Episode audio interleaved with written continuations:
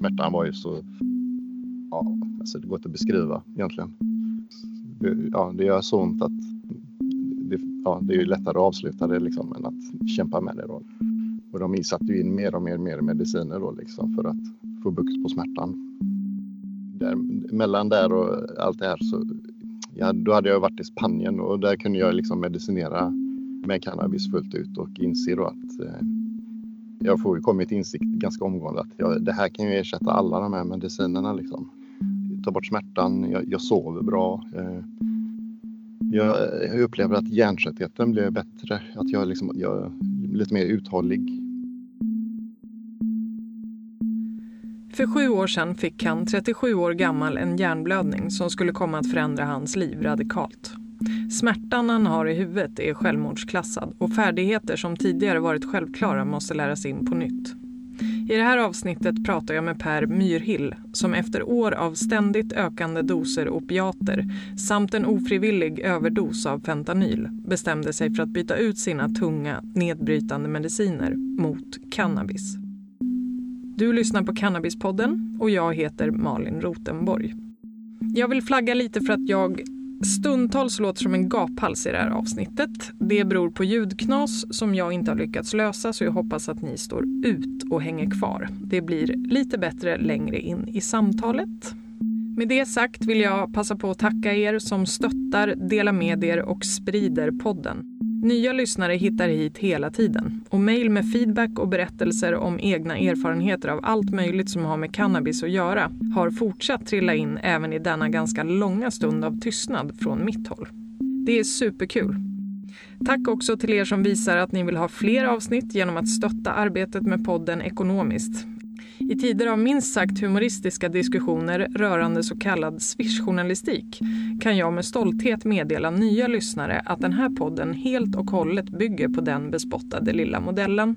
Med andra ord finansieras podden uteslutande av frivilliga donationer från er som lyssnar och swishnumret är 0702 88 11 59. För den som föredrar att stötta via Paypal eller Patreon finns länkar till de alternativen i texten till avsnittet. Tack! Nu, Per Myrhill, varsågoda. Då säger jag välkommen till Cannabispodden Per Myrhill. Tack så mycket. 2012 så fick du en massiv stroke när du var 37 år gammal. Eh, egentligen rent tekniskt är det ju en hjärnblödning. Stroke är ett samlingsbegrepp om jag har förstått rätt. Så att, ja, det är jag som har uttryckt mig fel tidigare. Okay. det var en, en hjärnblödning som var ja, till följd av ett aneurysm som brast in i hjärnan. Då. Så att, eh, en hjärnblödning. Okej, okay, vad är ett aneurysm? Eh, ett aneurysm är ett eh, missbildat, med, medfött missbildat blodkärl som, som inte ser ut som blodkärl brukar göra. Då, liksom. Okej. Okay. Ja. Och vad var det som hände? Muterat. Just... Ja. vad var det som hände just vid det tillfället? Vill du berätta?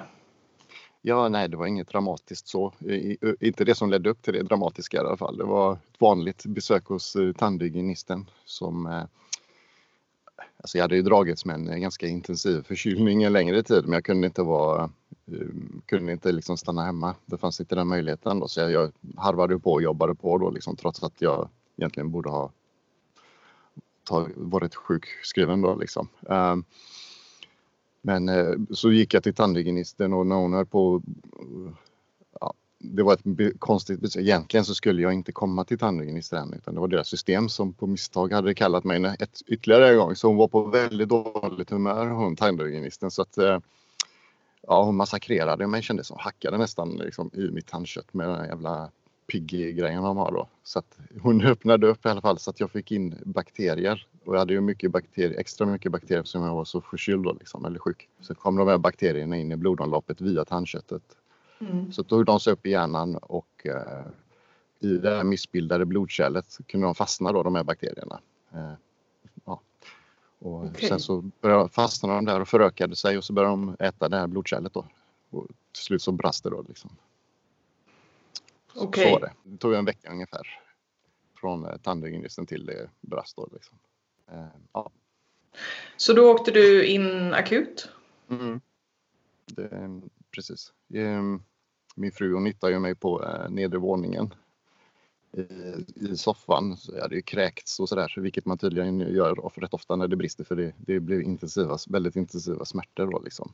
Och jag var ju väldigt förvirrad och det var ju inte jag som hade kräkts liksom. Och, ja, det var massa så här konstigheter då. Så hon, eh, hon ringde ju direkt efter ambulansen då. Så att, eh, ja. Sen var det ju igång då, hela cirkusen kan man säga. Ja, och kunde de konstatera då direkt att det var en hjärnblödning du hade fått? Nej, det, de trodde väl ett tag att det kunde vara eh, hjärnhinneinflammation. Eh, och sen, för de tog då tog de ju ryggmärgsprov på mig. Eh, mm. Och det, det, det, var ju blod i ryggmärgsprovet och då fick de för sig att de hade gjort fel när de tog ryggmärgsprovet. Tills det kom en läkare och sa att men han har ju en hjärnblödning. Det är därför han har blod i ryggmärgsvätskan. Och, då, och det, gjorde, det gjorde jag på Östra sjukhuset, dit jag kom först. Och då kör, packade de in mig och så körde de mig i ilfart till Sahlgrenska sjukhuset istället. Och eh, ganska omgående blev jag väl inkörd på operation. Eh, första operationerna där då. När de, eh, de gick in via höften upp i hjärnan då för att konstatera, vad, ja, kolla vad det var då liksom. Och om de kunde åtgärda det från via höften. Mm. Men eh, eh, ja, det gick ju inte. Han kunde inte komma åt det riktigt då så att de valde att öppna min skalle där då istället. Okej. Okay. Och, vad, och då, vad gjorde de då när de öppnade huvudet? Eh, stoppade blödningen. Sen en akut eh, insats för att rädda livet på mig helt enkelt. För jag var ju bokstavligen döende där liksom ett tag. Så, eller mm. eh, vad jag förstått efteråt så var jag väl egentligen döende hela tiden. Under hela tiden jag vistades där. För det kunde ju bara vända på när som helst och vara över liksom. Um, de visste ju ingenting. Ingen visste någonting. Så att, uh, mm det, här, det här var ju en tid, den, den var ju inte för min del. Jag, efter opera, första operationen där så sövde de ju ner mig genast. Jag la ju nedsövd liksom så att jag upplevde ju inte den här eh, ångesten som det blev för min fru då liksom som fick stå vid sidan om och inte veta. De kunde inte säga någonting hur det, hur det skulle gå eller hur, om jag skulle vara samma person eller eh, vad som skulle hända när jag vaknade upp. De kunde inte säga någonting. Så att, en, en eh, oerhört påfrestande tid för, för min familj. Då. Och hur var det sen då när du vaknade upp? Vad fick du för besked då om eh, fortsättningen på livet eller vad man ska kalla det? Mm, alltså grejen var att um, det, det, här har jag ju, den, det, här, det som jag upplevde här nu, det, det, har jag ju liksom skildrat i serieboken Aneurysmdimma som jag släppte 2017 på Kartago. Mm. Uh, för min del så handlar det om väldigt... Uh, ja, det var mycket äventyr jag var med om. Det var, jag, alltså jag hade sådana hallucinationer och uh, psykoser och allt möjligt. Så att, jag var ju överallt förutom där jag var. Liksom. Jag spenderade mycket tid i Central Park gjorde jag, och i Norge och på Sicilien. Okay. Blandade ställen. Jag var helt över hela världen var jag. så jag var ju jag var inte alls mina minnen härifrån är ju väldigt ihopblandade med mina hallucinationer. Så det har varit väldigt svårt för mig att särskilja vad som har hänt och vad som inte har hänt. Ehm, eh, förvirrande tid har det varit, eller var det. Och när jag vaknade så var jag väldigt förvirrad. Eh, ett tag så var jag ju helt säker på att de höll mig fången där mot min vilja. För när jag la i, i NIVA, eh, eh neurologiska intensivavdelningen, så fick jag inte ha min mobil. Vilket jag nu då kan förstå för att jag hade ju kontaktat alla jag kände. För jag var ju helt säker på att de höll mig fången och att, eh, jag, att jag inte fick mobilen. Det var ju bara, de sa att det kunde störa maskinerna och jag försökte förklara för dem hur skyddsjord fungerar och att det, gör, det kan inte störa om det är ett. Så jag var helt paranoid där och var helt säker på att det de, de bara ljög för mig, de bara höll mig fången. Eh, mm. Så jag la och plottade och planerade hur jag skulle kunna fly därifrån.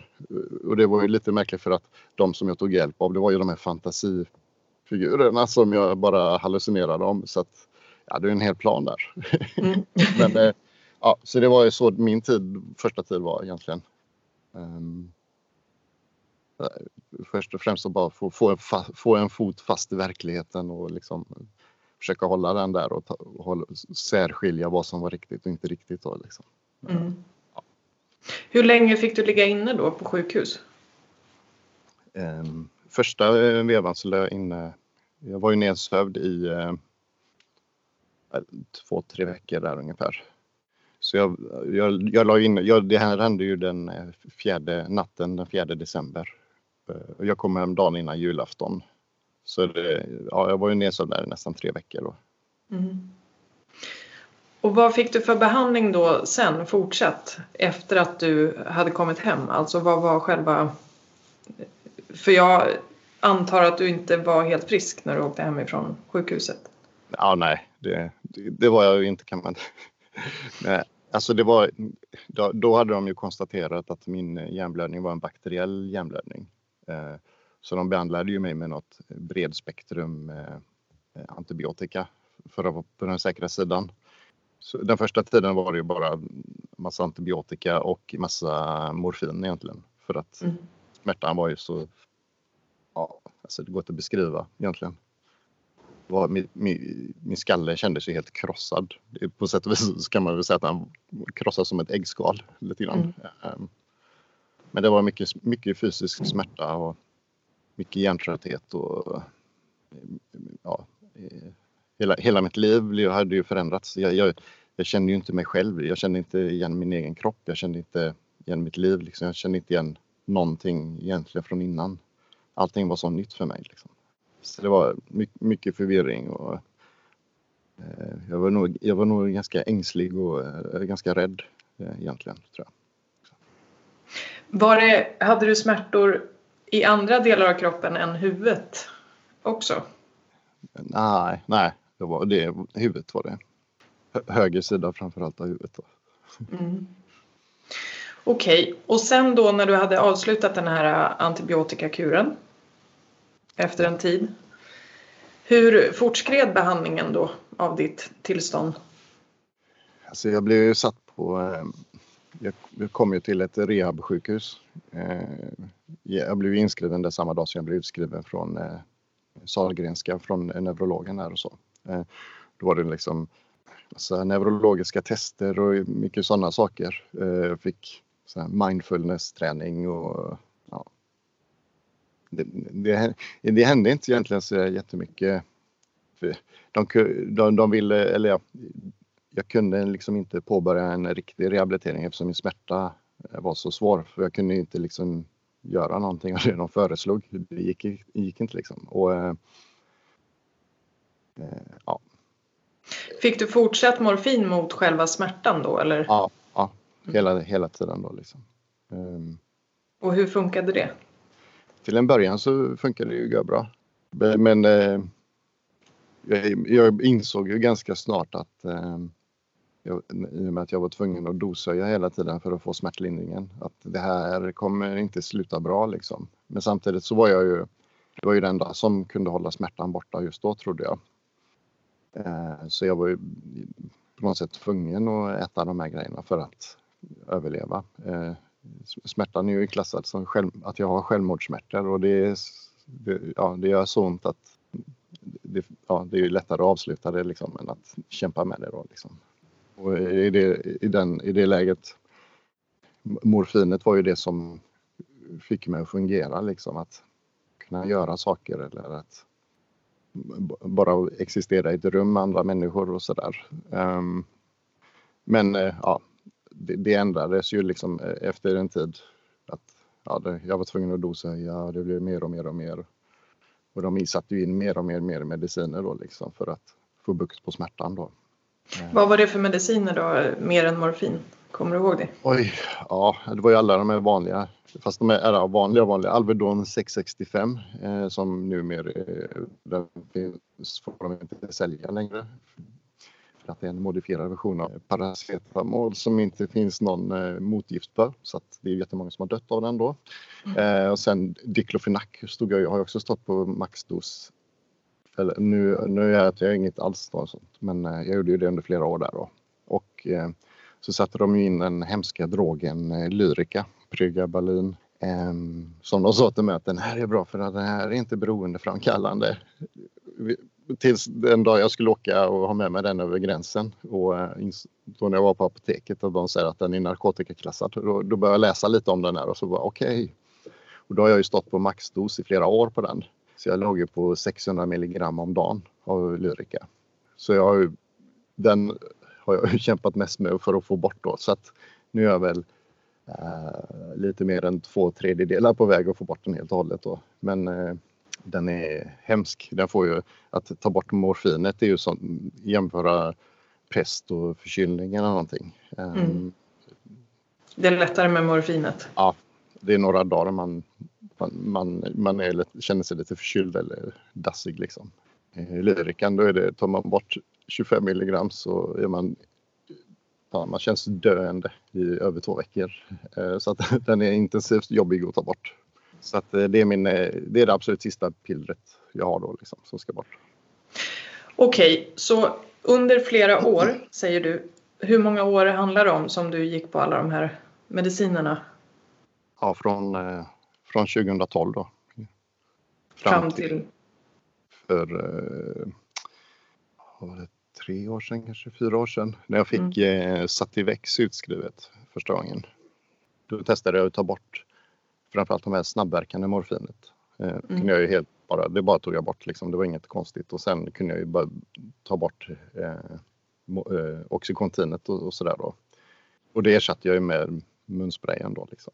Så och hur kom det sig att du fick Sativex utskrivet? Ja, det var detektivarbete och eh, nätverkande via Facebook som gjorde att jag fick kontakt med en läkare här i Göteborgsområdet då som, eh, som skrev ut det till mig helt enkelt. Okej, okay, så det var alltså du, det var du som hittade Sativex och ville ha det? Mm. Ja, men precis.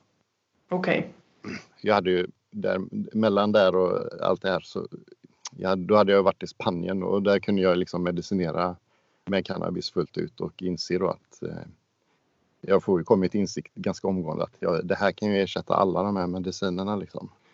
Ta bort smärtan, jag, jag sover bra. Eh, jag, jag, upplever att hjärntröttheten blir bättre, att jag, liksom, jag är lite mer uthållig. Eh. Mm.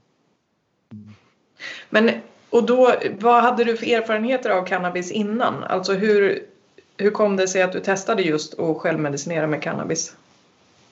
Det var väldigt många som, som förstod, när, när folk förstod min eh, smärtproblematik som hörde av sig till mig då. Eh, framförallt folk från länder där det är mer vanligt att medicinera med cannabis. Att, att jag, de tyckte att jag var helt dum i huvudet och som höll på med de här jävla opiaterna då när det finns någonting som ja, kan eh, gynna mig väldigt mycket mer och ge väldigt mycket mindre biverkningar. Eller mm. mindre negativa biverkningar i alla fall. Um, så då, då, ja, börjar jag ju luska lite i det då och inser att det, det, är ju, det här är ju mer än bara på för att eh, det fanns ju väldigt mycket information eh, om just cannabis som smärtlindring då att läsa om. Så att eh, det var, ja. Men okej, okay, så då testade du det när du var i Spanien och det funkade bra där och sen då direkt när du kom tillbaka till Sverige började du och kolla om det fanns eh, något sätt att få det här lagligt då eller hur gick det till? Ja, alltså jag, jag har ju hasslat med mina läkare, eller hasslat, jag har, ja, jag har liksom varje tillfälle jag fått så har jag liksom pratat med dem om det här. Jag har ju tjatat på dem kan man väl säga, lite mer eller mindre. Och de, jag vet inte hur det är i andra delar av landet men här i Västra Götaland så blir man ju de har ju sagt nej till allt. De vill inte hjälpa någon på något sätt med de här eh, medicinerna. Och det har, det har ju tagit på ganska hög nivå där då. Eh, Vad, vill du ge ett exempel på hur en sån konversation kan se ut? Alltså när du började be om medicinsk cannabis. Vad fick du för motargument eller kommer du ihåg det? Ja, alltså, det, men det, många av de här, det var ju de här vanliga grejerna man hör. De här, den här pseudofantasin vi lever i med att cannabis orsakar, kan orsaka psykoser och Eh, ja, det var ju hela den här 80-tals hem och skola, dödsknark eh, bemötandet jag fick eh, till en början då i alla fall. Ehm, men eh, ja, jag, jag, jag, jag, jag gav ju mig inte liksom. Eh, jag tog inte ett nej som ett nej då liksom, utan jag sökte hela tiden nya vägar. Det var ju då eh, jag lyckades komma i kontakt med eh, klinik Horsted i, eh, i Köpenhamn och mm. komma över då så fort eh, när, när, när de legaliserade eller gjorde det. Ja. Så eh, ja, jag, fick, jag vet att jag, jag, var väldigt stolt för jag var den första svensken som fick åka över och träffa eh, Dr. Tina. Då. Så att eh, jag fick hjälp ganska omgående där i Danmark då. Men eh, problemet då var ju att jag fick inte ta in det över gränsen. Eftersom Sverige har ju ett undantag i Schengenavtalet som gör att våra narkotikalagar kan se ut som de gör. Och de kan hindra. Jag, jag fick inte ta in det till Sverige helt enkelt. Du fick inte ta in det till Sverige trots att du hade papper och allting? Ja, ja. ja nej precis. Okej. Okay. Ehm, så det, um, ja. De, de, eh, man blir motarbetad hela vägen. Alltså jag har spenderat över ett års tid att hålla på och överklaga grejer till Läkemedelsverket, alltså över ett år. Um, för en medicin som tar bort all min smärta som de bara kan, de kan ju göra så, så är det okej, okay. så får jag ta, medicinera liksom. Mm. Men eh, de skulle strida mot mig helt enkelt. Eh, och de jag har tagit hjälp med som har granskat de här eh, dokumenten har ju sagt det att de har ju ansträngt sig till sitt yttersta för att ge mig ett avslag för att de har alla utrymmen som behövs för att ge mig ett, ett ja. Liksom. Mm. Så det var ju, det har inte varit en lätt kamp. Allting tar ju tid, det är mycket byråkrati. Ehm. Men eh, för du, du fick Sativex utskrivet i Sverige av en läkare i Sverige. Ja. Eh, men vilket hände först? Åkte du till eh, Horstedts klinik i Danmark först? Eller fick du Sativex i Sverige? Nej, eh, först fick jag ju Sativex här i Sverige. Okej. Okay. Mm. Men hur kom det sig att du ändå ville ha, för den du får, bara så vi reder ut för lyssnare som inte kanske har jättebra koll på de här grejerna. Därför att Sativexen är ju en munhålespray då som är cannabisbaserad precis. Mm, och den fick du i Sverige. Och hos ja. eh, Tina så gissar jag att du fick ren cannabis. Ja, vanlig Bediol, den ja. som jag får nu här i Sverige också. Då. Mm. Men hur kom det sig att du inte nöjde dig med Sativäxeln? Ja, alltså det är olika saker. Det, det, det, tyckte ju, det kanske är lite fånigt. Det tyckte mina läkare i alla fall. Men jag har ju tagit ett, gjort ett val att inte eh, konsumera alkohol längre. Eh, I, sen hjärnblödningen har inte, eh, inte druckit en droppe sprit eller alkohol på något sätt. Och att då tvingas dricka eller ta, ta någonting som jag inte vill ha i min kropp för att få min medicin i mig, det kändes jättekonstigt. Eh, mm. Plus att ja, man, det var som att dricka aceton eller någonting. Man fick som, nästan som brännblåsor i munnen av den till slut. Mm. Um, ja, och jag, ja, jag, jag var inte alls... Eh, det, det, hjälpte ju mig men inte alls på samma sätt som eh, Bediolen hjälpte mig då. Så att, eh. Och hur, hur, hur kom det sig sen då att du lyckades få Bediol utskrivet även av läkare i Sverige? Eller när, när hände det? Det var ju eh, två år sedan nu. Eller är det ett år sedan? Jag får, jag får nästan dubbelkolla det. Men det, ja, men um, det är inte så länge sedan i alla fall. Nej, ett och ett halvt, två år tror jag det är. Ja. Mm. Då, då, fick jag, jag, jag, hörde, jag hörde av mig till alla möjliga smärtkliniker runt om på alla sjukhus i Sverige. Liksom. Och eh, fick till slut kontakt med en, en, läkare på en smärtklinik som eh, bestämde sig för att hjälpa mig med att göra min licensansökan hos Läkemedelsverket i första hand. Då. Och sen en av anledningarna till att jag eh, kunde få min hjälp med min licens var ju att jag hade ju faktiskt varit först i Spanien och sen har jag varit i Danmark och fått just den här medicinen och har testat den där och mm. kunde säga att den fungerade och hur den fungerade. Jag visste mm. att den fungerade och då, då, då sa de ja liksom. Då var det inget, det var ingen snack om saken då. Att det är klart att jag skulle ha hjälp med det här då liksom. Så att, eh, Eh, det, det, har varit som ett konstigt pussel utan någon förebild. Så man får pussla och grejer. Helt plötsligt får man någon framgång någonstans och någon gång får man backa lite kanske och sådär. Men eh, resan till Danmark, min vistelse där eh, var ju avgörande för att jag skulle få det här i Sverige. Mm. Så att, eh, även om det då kändes som ett nederlag att jag inte kunde få åka hem med min medicin så har det hjälpt nu då istället. Så. Och vad kostar Bediol dig? Um, 5 gram kostar 2700, 2800 någonting. Och eh, dagsdosen ligger ju på eh, vad som är eh, rekommenderat för den här medicinen är 1,6 gram per dag då. Så det är det jag beräknar på då. Um, Okej, okay. snabb huvudräkning vad det blir i månaden? Mycket pengar, 14-15 kanske någonstans. Um, ja. Mycket pengar. Hoppas du säljer bra med dina serieböcker. ja, men det, om det vore så väl. Okej, okay. men så det bekostade du under ganska lång tid själv då innan? Ja, även, alltså satt i växeln eh, bekostade jag ju själv också. Och den här resan till Danmark, det, jag menar, ja. det, det drog iväg. Det, det var ju läkarbesöket kostade ju x antal tusen och eh, recepthantering, allting kostade ju där liksom. Och, och även den här processen jag har hållit på med med Läkemedelsverket, det har ju också kostat pengar. Ingen, allting kostar ju pengar liksom. Och det har jag ju fått ta ur egen ficka då.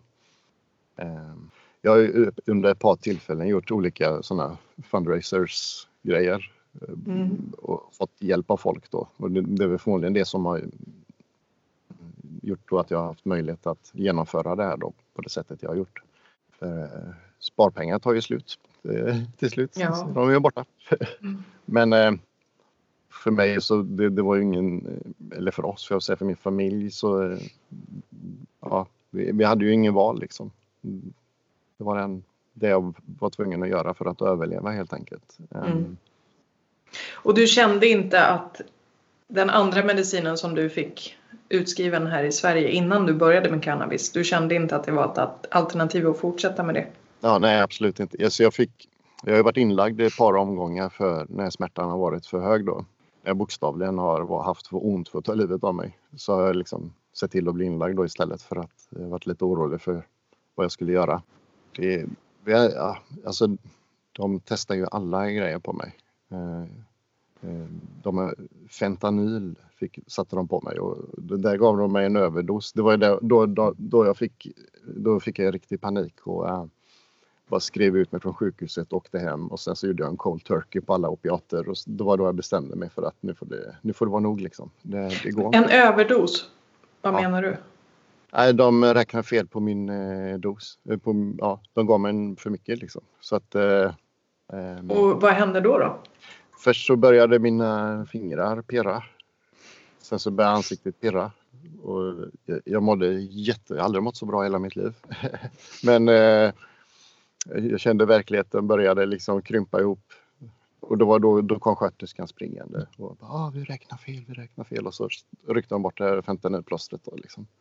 Um, ja, det, det, det, var, det var en eh, en kalldusch. Eh, det var väldigt obehaglig upplevelse. Mm. Mm. Men så det var det som var anledningen till att du inte ville fortsätta med opiater. Men du hade inga svårigheter i övrigt med just de här medicinerna innan överdosen, eller? Jo, alltså hela min, hela min kropp Eh, blev förstörd. Mina inre organ blev förstörda. Liksom. Jag um, kunde ju känna liksom hur jag på något sätt förgiftade mig själv och blev sämre och sämre rent fysiskt. Uh, ingenting fungerar i kroppen som det ska när man äter de här medicinerna. Och så får man ju fler mediciner mot de här biverkningarna och så får man fler mediciner för man får nya biverkningar. Så hela mm. tiden och alla de här sakerna skadar ju liksom lever och njurar och allting. Um. Vad, vad kunde det vara för biverkningar? Eh, bara några exempel på hur, hur du blev påverkad. Ja, alltså den, den, så den största grejen med, med opiaterna är ju att eh, det tar ju kontroll över dopaminsystemet. Så att jag var ju väldigt nöjd med att bara sitta i soffan och kolla in i väggen och vänta på nästa dos. För det var ju det enda min kropp ville ha, det var nästa dos hela tiden. Eh, så att det, det jag, ingenting, jag kom inte igång och göra någonting. Det enda jag brydde mig om det var opiaterna liksom. Um, det, det, är väl den största tycker jag. Sen nästa överlagt eh, eh, om man kollar till hur många människor som dör varje år som ja, bara dör inte för mm. som tar överdoser eller så utan man slutar andas eller ja. Så det är lite otäcka eh, och jag kände att jag kom ju närmare och närmare hela tiden att få eh, för mycket i mig liksom. Mm. samtidigt som då när jag åt dem så var jag tvungen att göra det för att hålla smärtan borta för att inte hoppa framför tåget. Liksom. Um, ja. Från eh, då när jag började med det här så hade jag ju tank, min, först, eller min tanke var ju att, um, att inte säga, om man säger nej till någon förslag, om de föreslår någon behandling, att jag inte skulle säga nej till någonting. Uh, för att de då skulle kunna kasta det emot mig. Det, så det, resulterade i att de opererade in elektroder i mitt huvud med ett batteri i kroppen så hade jag en fjärrkontroll då för att störa ut eh, smärtimpulserna. Så det var ju eh, tre operationer där jag var i vaket tillstånd då när de opererade mig i huvudet. Eh, så var jag tvungen att hjälpa till att styra de här elektroderna till rätt ställe då i vaket tillstånd. Då. Så det, ja, det har, det har varit lite sådana saker. Den, det, jag fick till slut en infektion i det och eh, de var tvungna att akut operera ut det då. Eh, det började spricka upp i nacken och sådär. Eh, så det, det är inte helt eh, riskfritt att tacka ja till eh, saker de föreslår. Det... Nej, det låter lite som en science fiction-film. Ja, det var en bisarr upplevelse. Det är inget jag rekommenderar. Nej. Okej, okay, men och nu då? Alltså, för under den här tiden som du gick på alla de här tunga opiaterna och hade saker inopererade i huvudet och sådär. Så hur levde du då och jämfört med hur du lever nu? Um, alltså jag... Jag var nog ganska passiv. Jag, um, jag mådde ju inte bra fysiskt och psykiskt. Min kropp, allting hade ju förfallit liksom. Jag, jag var ju bara trött. Jag, jag ville inte, jag orkade inte liksom bry mig om någonting egentligen. Jag hade inga känslor liksom. Um, vilket jag nu kan ju se att det var en del av biverkningen av medicinerna då. Um, men det, ja, nej, stilla, väldigt stillasittande liv. Sitta och vänta ehm, och, och vänta på nästa smärtanfall liksom på något sätt. Men eh, då när jag började medicinera fullt ut med, med Bediol Eh, när jag fick det utskrivet här i Sverige. Så mm. då, då, tog jag beslutet att komma i form igen. Eh, så då, det här var väl eh, cirka ett och ett halvt år sedan, två år sedan där lite drygt då. Så då började jag ju smått smyga igång på, med, med, med, att gymma. Så fick jag en, en, en slemsäcksinflammation i min armbåge som gjorde att jag inte kunde träna på tre månader. Så att jag, då skickades jag tillbaka liksom ännu längre där. Och, men sen, sen kom jag igång och då började jag med att snöra på mig mina löparskor. Så var det från maj till augusti så sprang jag eh, varje dag. Var ute och sprang. Eh, och så var jag lite på gymmet och sådär och sen började jag i, för ett och ett halvt år sedan, lite mer än ett och ett halvt år sedan. Så började jag träna eh, för att utmana mig själv eh, och eh, stärka min Eh, självkänsla kanske eller ta bort den här känslan av att vara så skör hela tiden. Så, så mm. började jag träna brasiliansk jiu-jitsu och eh, det, det, var en tydlig vändpunkt för min del eh, i mitt liv. Ja, vä väldigt snabbt så kom jag i ganska bra form eh, genom träningen, genom uppvärmningen nästan bara. Eh, det var väldigt hemskt och hårt och eh, tufft och fysiskt utmattande. Mm. Men jag märkte hela tiden att varje gång att jag mådde lite, lite bättre efter varje träning. Och under träningen så kunde jag ibland uppleva stunder där jag inte liksom tänkte så mycket på att jag har ont hela, jag har ont hela tiden. Liksom.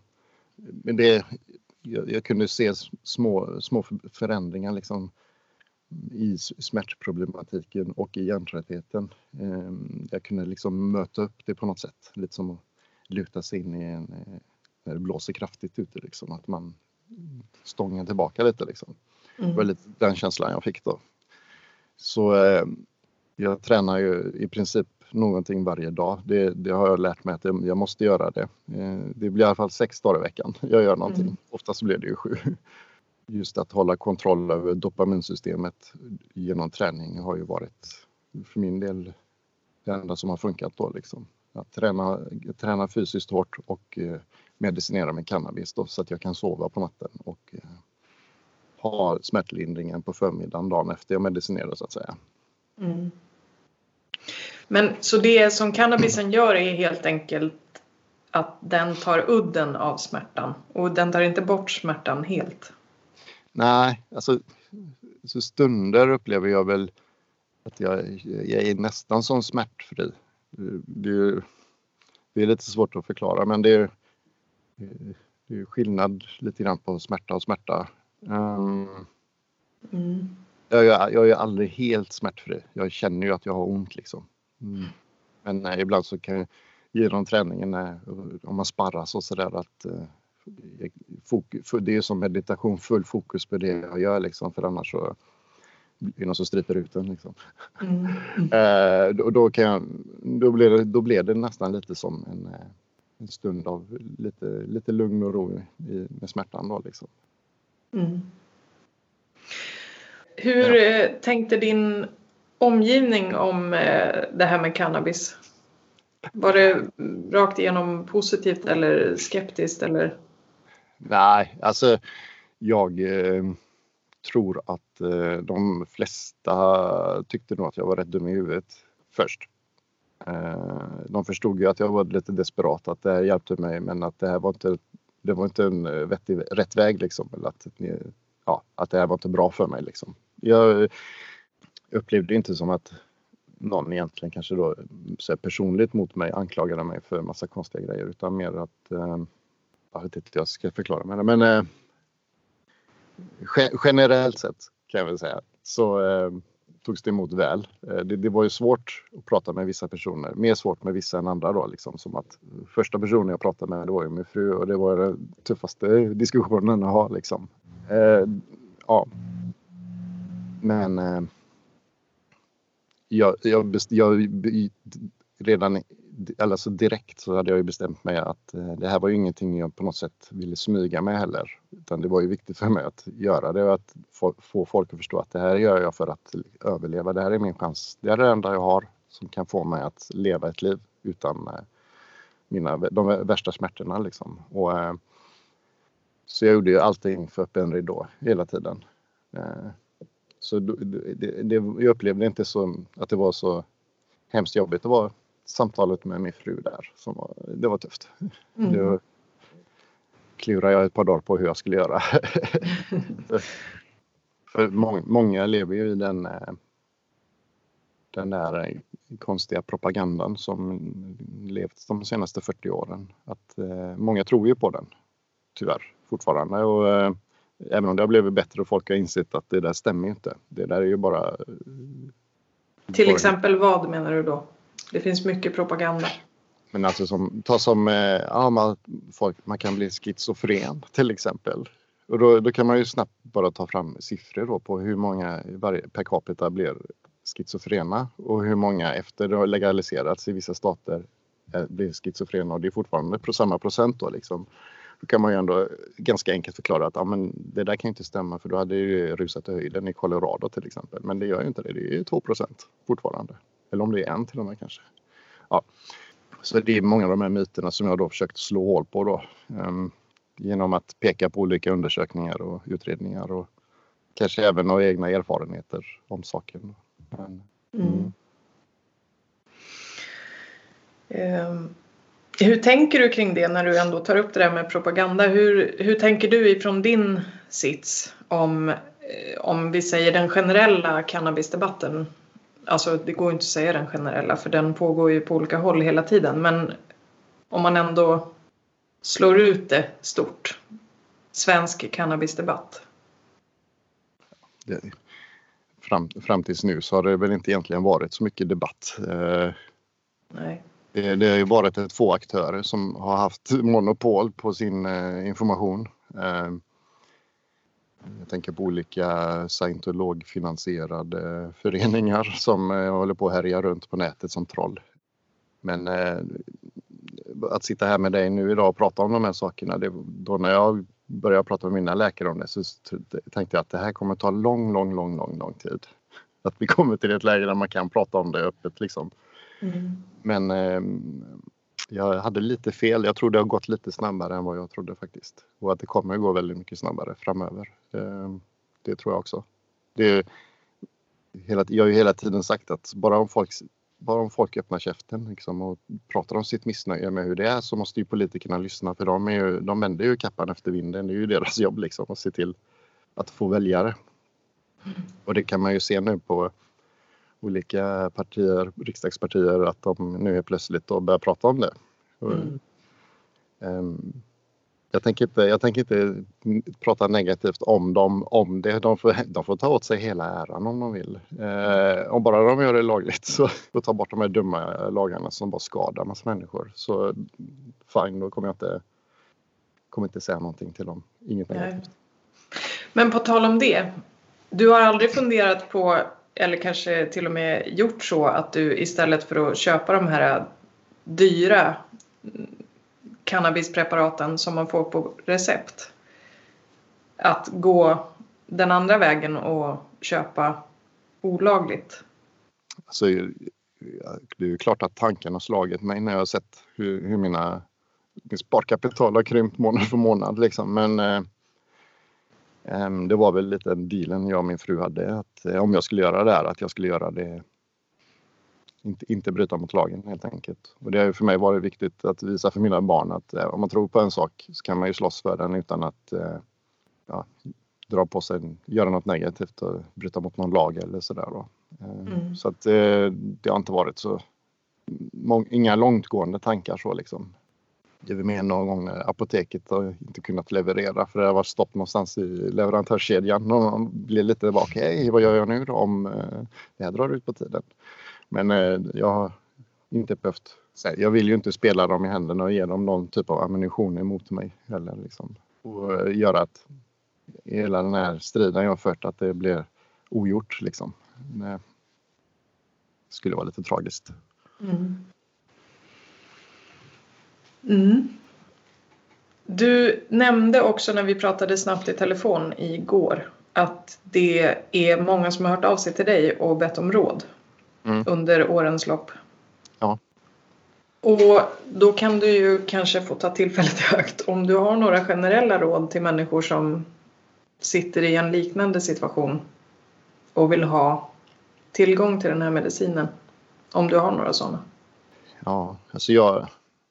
De råden jag kan ge det är ju att bara, det är bara ligga på och tjata på dem för att eh, jag upplever det som att eh, de, de ger upp till slut för att man blir för jobbig liksom. Och eh, de kommer ju hela tiden försöka bara finta och lura och ljuga. Och, men det är bara att stå på sig och harva på liksom. Och ställa dem mot väggen så fort man får chansen.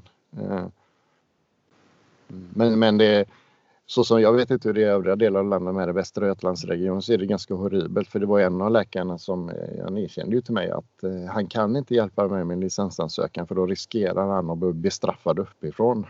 Eh, och det är, ju, det är ju så det är liksom. Folk är ju rädda, sticker ut hakan kanske. Och det, det kanske står rätt mycket på spel för dem då, eh, sitt jobb och sådär kanske. Jag vet inte vad de är rädda för. Men, eh, han gick inte in på mer konkret nej. på vilket sätt han skulle Nej, han, eh, han, han, han sa att han skulle bli straffad på något sätt. Så att, mm. Men eh, ja, det är, som, det är bara att ringa alla man kan tänka sig. Det är smärtkliniker. Det är bara att kolla på eh, eniro.se och så mm. börja ringa runt. Liksom. Och man kan ju skriva egna remisser också liksom, för att komma till olika ställen. Man får inte mm. gå till en läkare för att göra det. Nej. Tror du att du kommer hamna i ett läge någon gång där du kan sluta med cannabis? Eller ser du det som ett livslångt? Jag, eh, vissa, vissa stunder så kan jag få, få för mig i alla fall att eh, det finns en viss chans eller en viss möjlighet att jag kan få, ett, få tillbaka mitt liv så som det var innan utan smärta då. Men eh, egentligen innerst inne så förstår jag ju att ja, så, så kommer det ju inte att bli liksom. Så att eh, kort, kort svar på den frågan är det är förmodligen nej. Eh, att smärtan är på det sättet den är nu och har ju inte blivit bättre på de senaste åren egentligen. Um, jag är ju där jag är. Liksom. Mm. Vad har du fått för prognoser från läkarna? Alltså, har det varit så att så här kommer det nu att vara resten av ditt liv? Eller är det någon, gör du uppföljningar på något sätt? Alltså, ja, de, de har nog inte sagt något vad de tror hur det kommer att bli och sådär. Inte, är det inte rent ut i alla fall. Alltså jag går ju kontinuerligt hos olika läkare då som på olika sätt. Och, um, som sagt, de, nej, jag har inte fått, eh, de har inte sagt någonting om detta. Men eh, jag misstänker att det är så här jag kommer få ha det, eller värre, resten av mitt liv då liksom. Så att eh, det, det, är väl en, en, en del av det hela som jag arbetat med. Det är ju den här eh, eh känslan, alltså, eh, då när jag vaknade upp ur, och kom hem från allt det här från sjukhuset. Så att, eh, jag hade ju en sorg liksom, för jag var ju död. Jag hade ju dött. Den jag var var ju borta liksom. Jag var ju någon helt ny person. Jag var helt främmande för mig själv. Jag visste ingenting om någonting, hur jag funkar längre liksom. Och, eh, det, sen den dagen, det har ju varit en process liksom. Och, eh, jag är ju inne i den processen fortfarande. Mer eller mindre liksom. Och jag försöker väl eh, acceptera mitt, eh, mitt öde helt enkelt på något sätt. Ja. Jag, nu, nu har jag i alla fall hittat ett sätt att eh, där jag, där jag kan leva dag till dag. Att jag kan, jag kan planera veckan liksom för att jämfört med för eh, som två år sedan när jag inte liksom, jag kunde inte planera halvåret ens. Var det så att du fick minnesförlust? För när du säger att du inte kände igen dig själv och ditt liv och sådär. Kom du ihåg vem du var, vem din fru var och dina barn? Och... Ja, jo men det, alltså lång, de, de minnena är intakta och sådär. Det var de ju.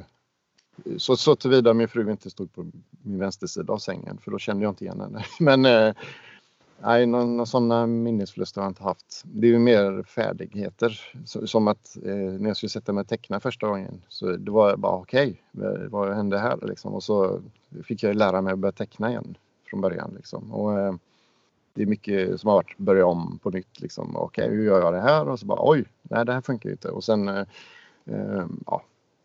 Men jag, jag har ju extremt svårt med, med minnet. Jag, mitt sifferminne är ju lite märkligt. Eh, jag blandar, alltså datum med tid. Om någon drar datum med tid till mig, då, då blir det helt fel liksom, i min hjärna. Jag staplar och bygger om det fel liksom, på något sätt. Eh, det är mycket sådana konstiga saker som har hänt som jag har försökt hitta olika typer av eh, sätt att tackla då liksom. Men jag har strategier. Mm.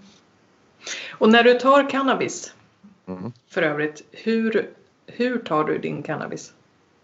Det är lite olika. Oftast så eh, jag, jag gör kakor. Okay. Eh, och sen eh, ibland vejpar jag och ibland eh, röker jag. Det är lite beroende på. Vi, om jag får de här, jag får ju så här extrema smärtgenombrott som kommer från ingenstans. Och då måste jag snabbt, snabbt ha smärtlindring. Och då, då brukar jag välja att röka då, eller vejpa. Medan jag på kvällen när jag ska gå och sova till exempel, då, då tycker jag det är skönare med ätbara grejer. Då, liksom. man, man, jag sover lite bättre på det. Mm. Ja, det tar ju lite, lite längre stund att verka också. Ja, det blir lite, lite lugnare förlopp på det så att säga. Mm. Och får du några, skulle du säga att eh, du märker av några bieffekter eller vad man ska kalla det av just själva cannabisen? Någonting som känns negativt? Nej, alltså jag, nej, jag, jag vill inte säga att jag har direkt upptäckt några negativa effekter för mitt tillstånd på något sätt. Många har ju myten att eh, stoners är eh, lata och slöa och bara sitter och käkar chips och kollar på dåliga komedier. Men eh, de, de, får, de kan ju gärna följa med mig en eh, vecka och träna med mig till exempel. Alltså, och så se hur eh, slö, slö jag är liksom.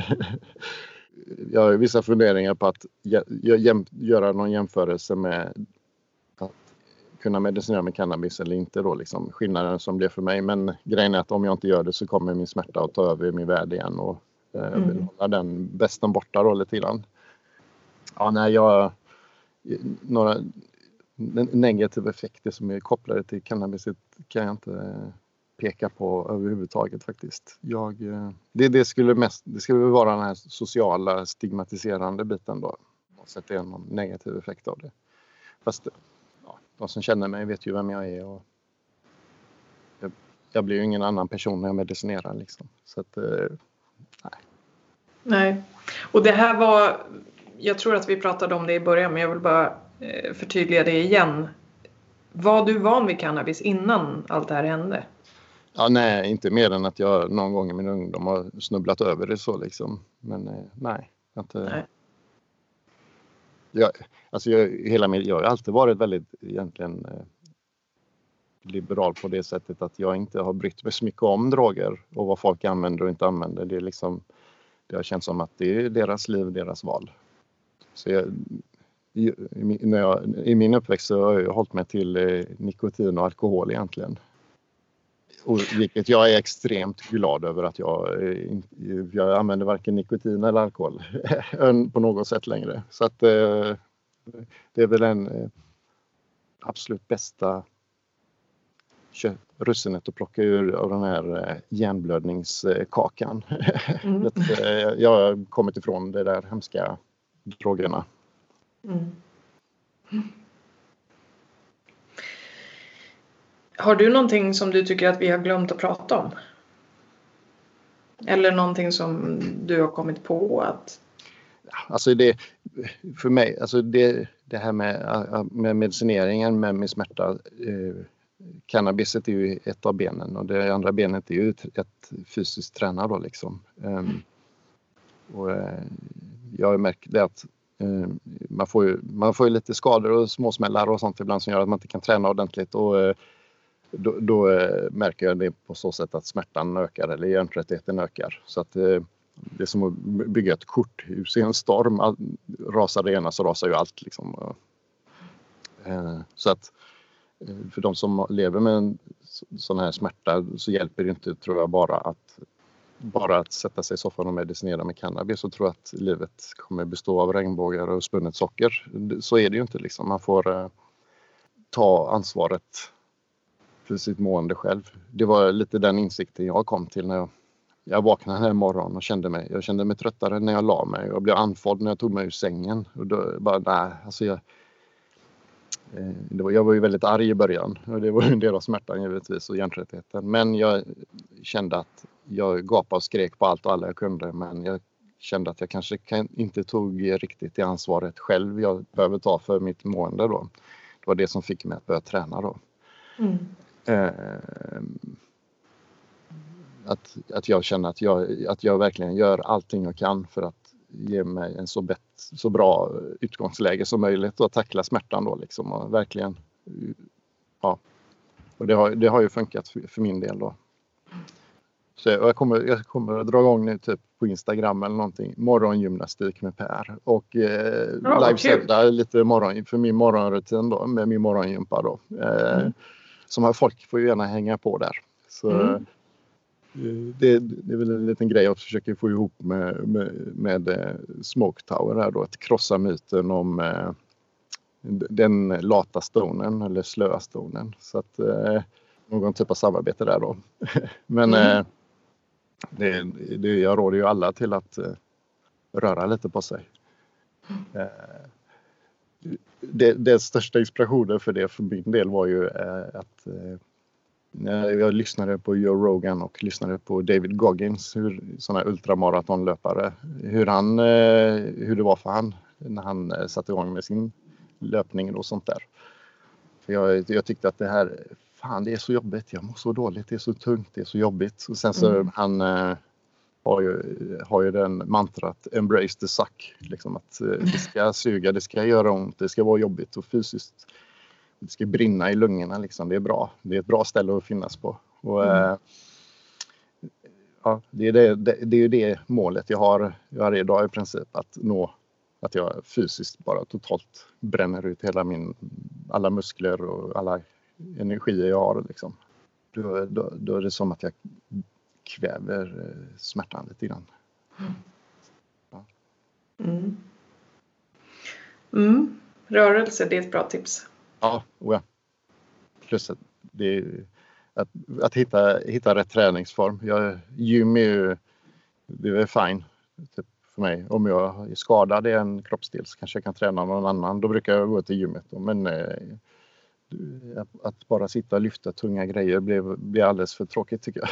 Mm. så det gäller bara att hitta rätt träningsform tror jag så kan man eh, gå, gå vilse i det liksom. Det... Mm.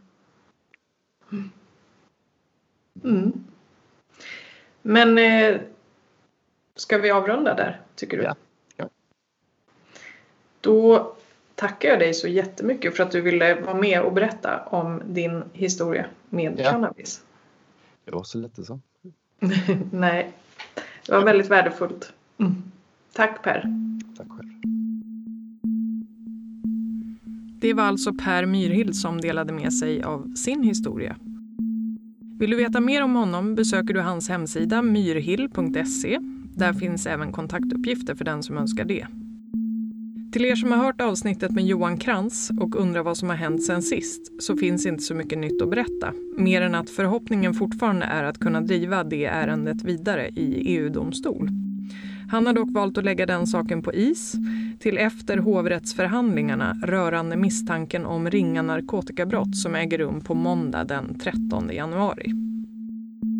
Kontakt med mig sker smidigast genom att skicka ett mejl till cannabispodden gmail.com vill du stötta arbetet med podden gör du det via Swish på nummer 0702 88 11 59 alternativt via Paypal eller Patreon som finns länkat i texten till avsnittet. Tack!